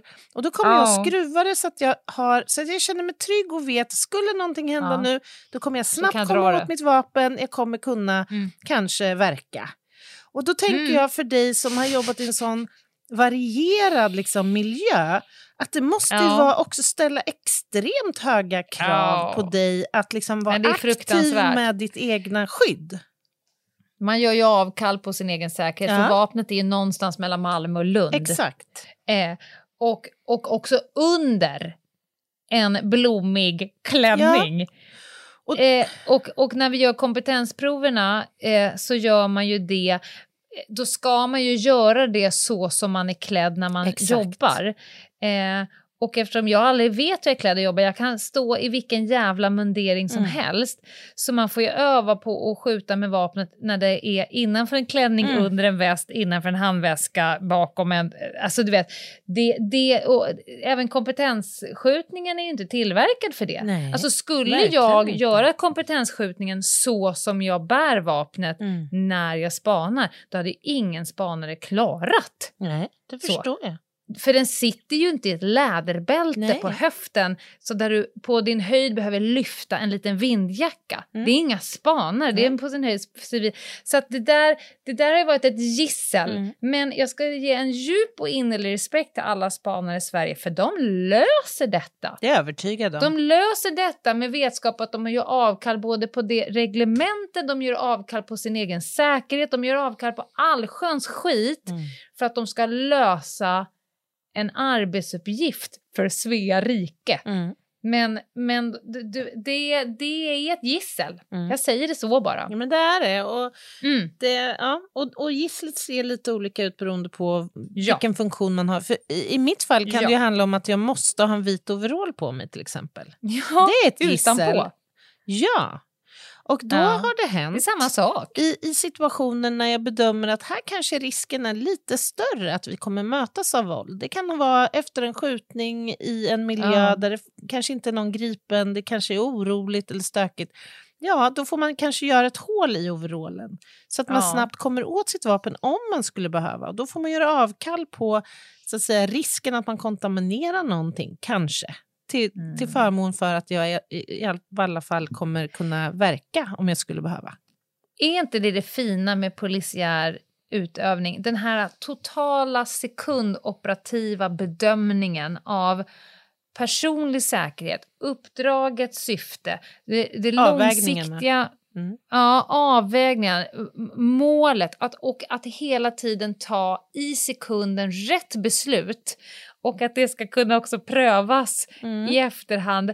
Det är fan i mig inte lätt, eh, men det görs på ett adekvat sätt varje sekund skulle jag säga. Men bra sagt, och framförallt omvärderingen, omprövningen Ja. av besluten. Att man måste vara aktiv i det. Därför att till Mm. syvende och sist så ska vi också få komma hem till våra familjer i slutet på dagen. Ja, exakt, det som var ett bra beslut nu är ett dåligt beslut om Så tre sekunder. så kan det vara. Så kan det vara. Jaha, du, Lena, har du något case som du alltid kommer bära med dig? Eh, gud, det känns som jag har fått de här frågorna hundra gånger. N- nej. Eller ja, jag har flera case som jag alltid kommer bära med och av olika anledningar. Mm. Någonting som har touchat någonting emotionellt, någonting som jag är extremt stolt över, någonting mm. som var oh, close call, eh, någonting där jag har skrattat läppen av mig och minns liksom min kollegas eh, blunder. Så det, det, mm. det jag ska säga så här att, att de 15 år inom yrket är som ett, en jävla godispåse av mm. case som har av någon anledning fastnat. Sen finns det case som när folk sitter kollegor sitter och pratar om, man bara va? Var jag där? jag kommer överhuvudtaget inte ihåg det här. Men nej, nej, jag säger så tror jag, som ja. sammanfattning på alla de där frågorna. Jag tyckte det var en bra sammanfattning. Nej, men det är lite samma här, det är klart. Jag, jag ja. tror att de flesta som har jobbat ett antal år eh, som polis kommer att bära med sig fall av olika skäl, av känslomässiga skäl, fall där ondskan får eh, visa sitt eh, fulaste tryne, ja. fall som har fått samhället att stanna upp eller kanske hela landet. Ja. Eh, fall som lämnades oklara eller ouppklarade men sen fick sin lösning många år senare och så vidare. De, de följer mm. ju med alla oss ja. var skulle jag säga. Du har ju fått några frågor, så här, du och jag har fått några eh, som är riktade mm. specifikt mm. till, till dig och mig. Och så här, val, valfrågor. Eh, valfrågor. Val? Verkligen Multiple choice. okay. Aldrig mer New York. Eller två bananer om dagen. Lena Ljungdahl. Oh, aldrig mer New York då antar jag. För ska jag äta två bananer om dagen, då kommer jag kräkas så mycket så då kommer jag dö av näringsbrist. Jag kommer undernära och uttorkad och ändå inte kunna åka till New York. Så att det blir väl aldrig mer New York då antar jag. Nästa oh, fråga. Gud. Ja, jag kan ställa den till mig själv då, en, en, en liknande. Aha. Aldrig mer tänka kriminalteknik. Eller alltid befinna dig i filosofiska rummet. Den här tycker jag var bättre. Nej, men att, att jag aldrig mer skulle få tänka kriminalteknik. Nej, men alltså. Går det ens att stoppa? Nej, nej men alltså det, det, det, här, det här är inte liksom ett val ens. Nej, exakt. Det är ett obligat, ja. som du hade sagt. Jag, jag, jag skulle tvingas få befinna mig i filosofiska rummet forever mm. och sen gå emellan med lite kriminalteknik ibland. Undrar om inte du hade kanske nått en helt ny nivå av excellensen i din kriminalteknik om du tillät dig själv att befinna dig i filosofiska rummet Säkert. lite oftare. Säkert. Det kanske finns en, en ut, liksom, utvecklingspotential ja, gud, i... det är jag övertygad om. Det är det säkert. Lite så här motpartsperspektivs eh, skola. Ja, ja. Spännande. Ja, mm. verkligen. Vi har fått en vi har fått lite frågor som jag har grupperat som filosofiska rummet. Ja, nu när vi ändå var där. Vad spännande. Ja. Um, alltså, en är ju den är ganska djup, men jag tror vi tar Jaha. den ändå. Det är någon eh, lyssnare som skriver så här. Vi har ju följt er ett tag nu. I början lärde ni känna varandra. Lena skrattade åt Annas hubba-bubba-mentalitet och Anna förfasades över Lenas rakhet och språk. Nu är ju smekmånaden över. Ni poddar ihop, ni skriver ihop och ni nöter på varandra. Så min fråga är, Anna, vad stör du dig på hos Lena nu?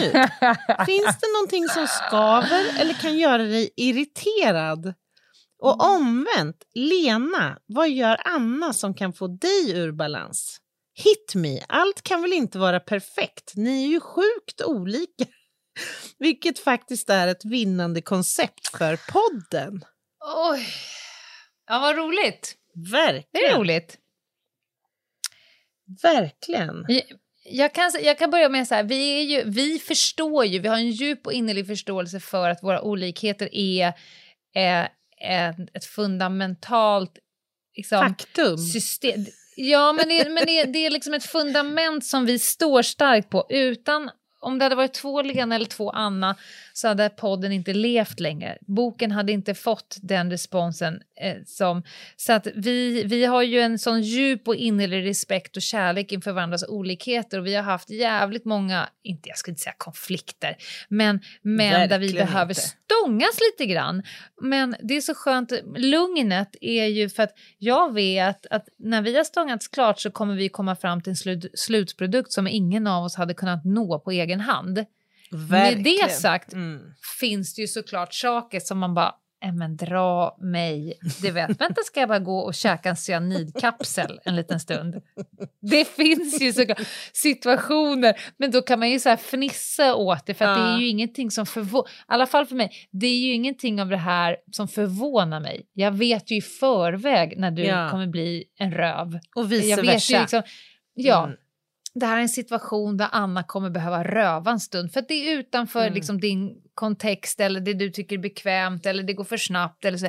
Och du vi, likadant. Jag tror att ett, ett framgångskoncept har ju varit att i all vår olikhet så har det ändå funnits eh, utrymme att få vara olika. Det är inte så att du ja. har fullt ut försökt ändra på mig, även om jag har ändrat mig tack vare ja. dig. Eh, ja. Jag menar inte att du liksom har haft avsikten att göra det, men jag har gjort det. Jag har genomgått men det är ofrånkomligt när man umgås så tajt. Ja, och den har till stora delar varit av godo, vill jag verkligen säga. och vice versa. Mm. Jag kanske har haft i någon mening ett inflytande på dig, din persona. Absolut. Att, liksom, Ja, men så. Eh, och vi, så jag, mm. Men jag har ett svar nu. Ja, vad härligt. En, en, en sak som, jag känner, som, är så här, som blir speciell med Anna. Om jag ska ta någonting med någon annan av mina nära vänner som jag har känt. De allra flesta vännerna som jag har i min kontext har jag känt liksom i 20-25 år. Mm. Om jag ska ta någonting med Anna så gör våra olikheter och ditt sätt att vara gör att jag Alltså jag blir någonting som jag helst inte vill vara. Mm. Alltså att jag behöver ägna mer tid. Okej, okay, hur ska jag lägga fram det här? I vilka liksom steg ska jag fånga henne? Alltså jag behöver lägga mm. tid och energi på saker istället för att bara blä. Mm. För att jag vet, alltså fånga dig fel steg eller när du mår på ett visst sätt eller om jag förpackar det, liksom, och det handlar ju ofta om förändring som är lite svårt för dig eh, och du behöver mer tid på det och du har också ett enormt kontrollbehov. Mm. Eh, så, så, då behöver jag liksom ägna mig åt att säga, okay, men om jag säger det här och så lägger jag fram det så här och så säger jag, innan jag säger det så säger jag några positiva grejer för då är hon liksom lite varmare. äh, men du vet, ja, jag, jag känner att jag ja. blir lite mera ängslig mm mm. än vad jag egentligen är. Mm. Därför att jag vet att om jag kliver på för hårt eller snett eller du vet så här, alla andra kan liksom så köpa det men det kan, det kan liksom bli, det kommer alltid lösa sig. Mm. Jag vet att det kommer lösa sig och du har utgår ifrån att jag vill dig väl och därför så blir liksom... Men, men det blir liksom, jag ägnar tid och energi åt saker som jag hade önskat. Men varför kan jag inte bara så här, nej, och gud, tänk om hon fångar det där fel. Då kommer det liksom lite kort och lite, mm. det ska sovas mm. du vet så. Mm. Det är liksom en sån här sak som jag, ja men det tar lite mer energi än vad som egentligen jag hade önskat. Mm. mm. Mm. Det, det, är liksom det enda jag kan komma på. Att jag måste jobba lite mer silkesvantar mm. än, vad jag, än vad som ligger i mig helt naturligt. Mm. Jag fattar. De allra flesta eh, uppfattar mig så som jag önskar att jag ska bli uppfattad. Alltså, jag uppfatt, det, är, det är väldigt sällan missförstånd. Mm. Jag uppfattas korrekt utifrån vad jag menade. Eh, mm. Medan med, Anna, med Anna känner jag att, jag att, det finns en chans att du uppfattar mig på ett felaktigt sätt. Så jag måste liksom engage, engagera mig lite mer i, i leveransen för att det ska bli rätt. Men jag tror så här, jag, alltså jag köper allt det du säger till hundra procent. Jag känner igen allt det du säger. Jag kan relatera ja. till det och du har helt rätt i din analys. Ja, kul. ja men så ja. är det verkligen. Eh, mm. Och jag vet att du vet det, och vilket känns väldigt bra. Ja. Och jag tror att en förklaring till det, gud vad filosofiskt det blir nu. Eller, Älskar det, välkommen in Anna. Men det, för mig så tror jag att det handlar om dels en ovana av att vara väldigt nära en människa som helt uppriktigt och ärligt alltid levererar ett budskap. Jag är inte van vid att det inte finns villkor, att det inte finns outtalade saker, oskrivna Andemening saker. var du inne på i början. Vad är andemeningen vad du säger? Ja. Jag bara, alltså det är exakt det jag säger Precis. som är andemeningen Och det, det tog en stund för mig Ja. att fatta Ja. att det Lena säger, det kan jag lita på till 100 procent. Hon har ingen ond avsikt med det här. Även när du levererar något som kan stinga lite i mitt hjärta. En kritik eller något som jag kan uppfatta som något som Ja men gud vilken ful meme du har gjort eller ej så där kan du inte skriva. Så vet jag idag att fan vad skönt, jag vet att det här flög inte alls. Då, då måste jag tänka om här. Jag tar inte illa upp, jag vet Ja. att det inte finns... Det du säger är inte jag tycker att du har levererat dåligt eller jag tycker du är en är dålig vän eller jag vill sätta Nej. dit dig. Och det, det var nytt för mig i vår relation. För att jag har Ja. inte haft den erfarenheten av någon annan människa och individ i min omgivning tror jag. Kära vän. Ja. Och på motsvarande sätt, det är väldigt sällan som jag det är väldigt sällan nu, ska jag säga, som jag går igång. Det var betydligt mycket mer i början, helt enkelt därför att jag blev ju själv omskakad. Jag blev stressad, jag blev provocerad av ett språk som var ett annat än det jag var van vid. Att kritik eller synpunkter levererades väldigt hårt ibland, väldigt frankt, väldigt tydligt. Det fanns ingen mercy ibland. Idag älskar jag ju det, för jag har förstått, Ja. lärt mig att förstå vad det liksom handlar om. Men det, fin- det finns faktiskt inte många fora. Ja, ibland kan det ju vara... Du kan ju också ha dåliga dagar och då är du inte mottaglig för att göra det som jag hade planerat för dagen, när jag hade tid Nej. till exempel. Och då Nej. är det ju ofta ridå för dig. Nej, nej, det här kan vi inte göra idag, det här får vi göra imorgon. ja. Så, så det är klart att Noll procent kompromiss. Noll, ja, där kan du vara Ja, lite okompromissorienterad. Men nej. sen kan jag ibland känna... Jag köper det till hundra procent. Ja, men, men, och det är liksom ingen stor grej. Och ibland när jag är ute till exempel på en brottsplats och du har feeling och tid och sitter och bara dundrar på i ett tempo som är att jämföra med liksom Formel 1. Och jag står där bara pling, pling, pling, pling, pling, pling, pling, pling. Jag bara hör, nu har jag tolv meddelanden Stäng här. av mig då! Och någon förväntar sig leverans. Ska vi ha en blå merch? Ska vi ha stor text? Ska vi ha den här bilden? Ska vi ta den här? Jag tycker den här. Vad tycker du? det är inget som men jag... Anna, du måste stänga av Men det gör jag då. ju. Ja, Jag, bra, jag gör ju bra. det. Jag svarar inte dig förrän jag är klar på jobbet och jag har Nej. tid och utrymme. Men, men så här bara, men vad fan, hon vet ju att Det, jag... du, du kommer, det första svaret är alltid så här, sorry, var på BP. Ja. Det är det första som, som står. Det är ditt sätt att säga, din jävla kärring. Jag har jobbat som ett as med löv i öronen. Jag skiter i din jävla merch. Ja, men lite så. Fast det är ju Back inte... office pockar på uppmärksamhet. Men då Ja, vet jag, då har roligt. du tid nu, nu har du jobbat undan och jag vet att Ja, du vet att när är du ju. har tid så kommer du att svara. Så att idag så liksom är Ja. det hur cool som helst. Men vi har ju gått igenom, det måste man väl ändå säga, alltså jag har ju gått igenom en resa både med mig själv och relationsmässigt med dig som jag inte tror att jag har gått igenom med någon annan. Inte ens min man tror jag faktiskt. Nej. Eh, som har lärt mig väldigt mycket om att våga släppa kontroll, att våga lita på mitt omdöme, på vad jag tycker. Att våga stå för att Ja. jag tycker det här, även om du tycker det där. Jag behöver inte vika ner mig då bara för att du... Nej, men det är det jag förväntar mig. Jag vet Alltså- ju det idag. För när jag är så brutal ärlig, Ja. alltså jag, jag tänker så här vice versa. Tänk om någon tycker någonting om mig men säger något annat. Mm. Alltså det är inget fundament att bygga någon vänskap på. Så att jag förväntar mig att du säger rakt upp och ner. Jag vet det. Som det är. Eh, och, och, liksom det ska finnas utrymme för det. För annars så blir ju jag ännu ängsligare. Vad fan, tänk om hon går och tycker någonting och så säger hon något helt annat. Det tycker jag är Men framförallt, jättekonstig.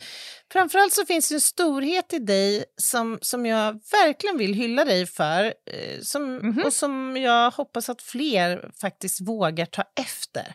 Det är ju det här att om jag kan ha en åsikt om någonting och så visar det sig att vi tycker olika om det här. Och så funderar du så här, "Nej, men det här är egentligen inte jätteviktigt för mig. Att det blir en blå merch. Då är du Ja. väldigt snabb med att säga så här, ja men då kör vi, du vill ha grön, då kan vi köra på grön, det är inte jätteviktigt för mig. Nej. Det är faktiskt ett jävligt snyggt sätt att säga så här, okej vi tycker olika, men kör, vi kör på din idé. Jag behöver inte liksom, det är inte så Nej. viktigt för mig så att jag vill strida för det.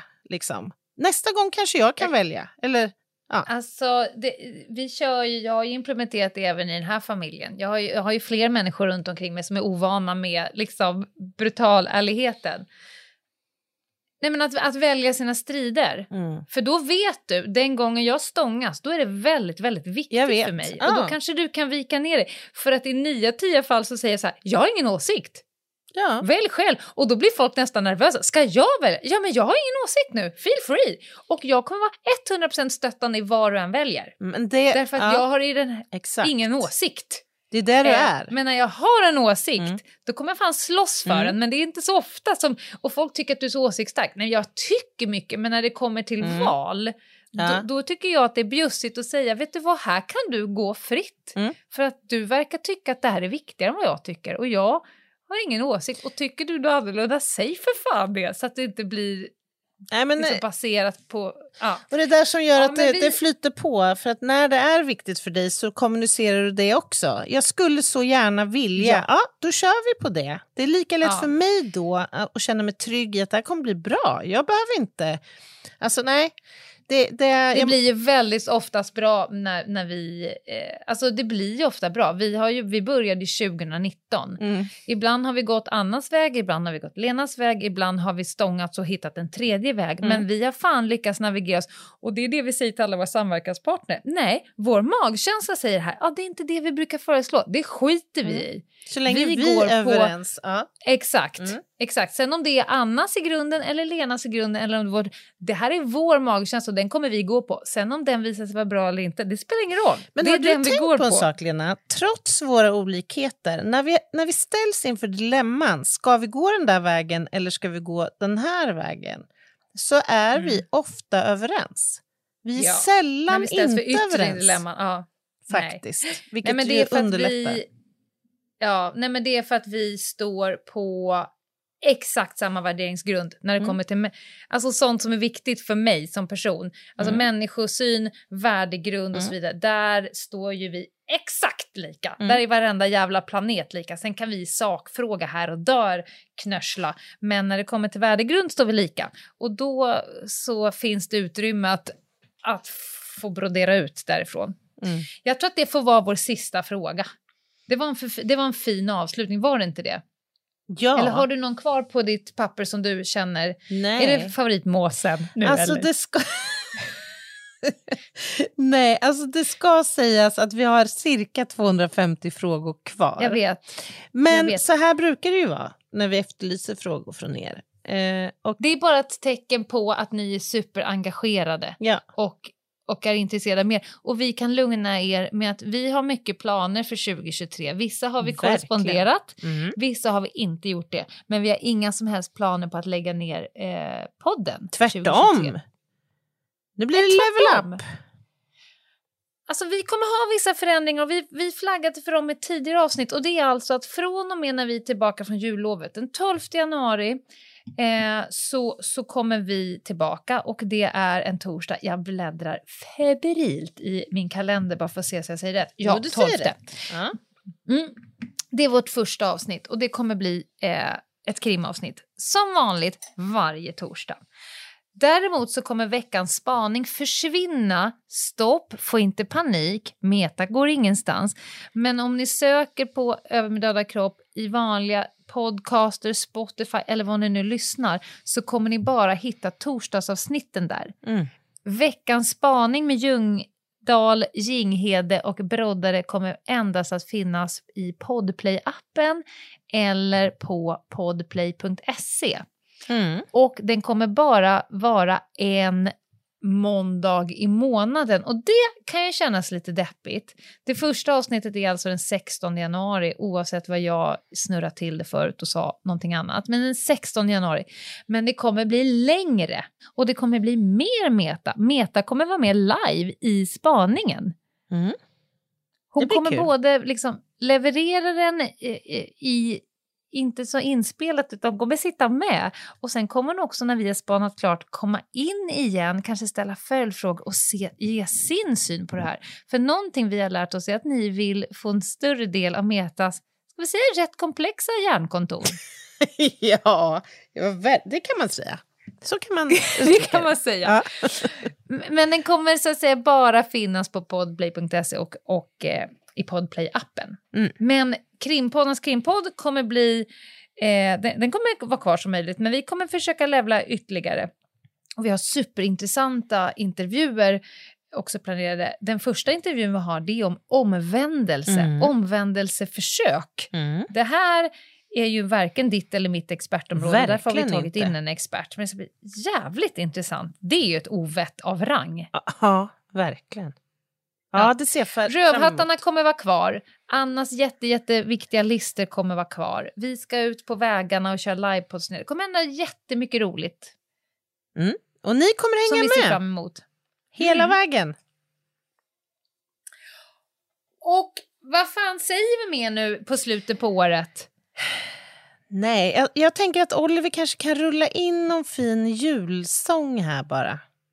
Som vi kliver Kan han ut ta i. din julsång från förra Nej, julliven? verkligen inte. Så här, det här kommer ju sändas, vad är det? Det, det här kommer ju sändas torsdag den 22 och ni Ja. som lyssnar på förmiddagen, ni kan ju faktiskt rulla in på Instagram på kvällen. Vi kommer ju köra en jul live på Instagram klockan, har vi sagt ett 19 klockslag? tror jag va? 19. Mm. 19 den 22 så kör vi jul live på Instagram eh, och sen tar vi ledigt. Det kommer vi att göra. Mm. Eh, och sen ses vi efter helgerna igen. Och tills dess så Ja. kommer vi försöka hålla er lite uppdaterade på eh, Instagram, på Ljungdahl och Ginghede. Och såklart har vi kvar mejlen också. Hej att Ljungdahl och Ginghede.se. Det är nu han rullar in någon härlig jultrudelutt va? Jag tänker, är inte Ave Maria, passar inte det bra? På flöjt. ja, just Från oss alla till er alla. Säg det Anna. En riktigt god jul.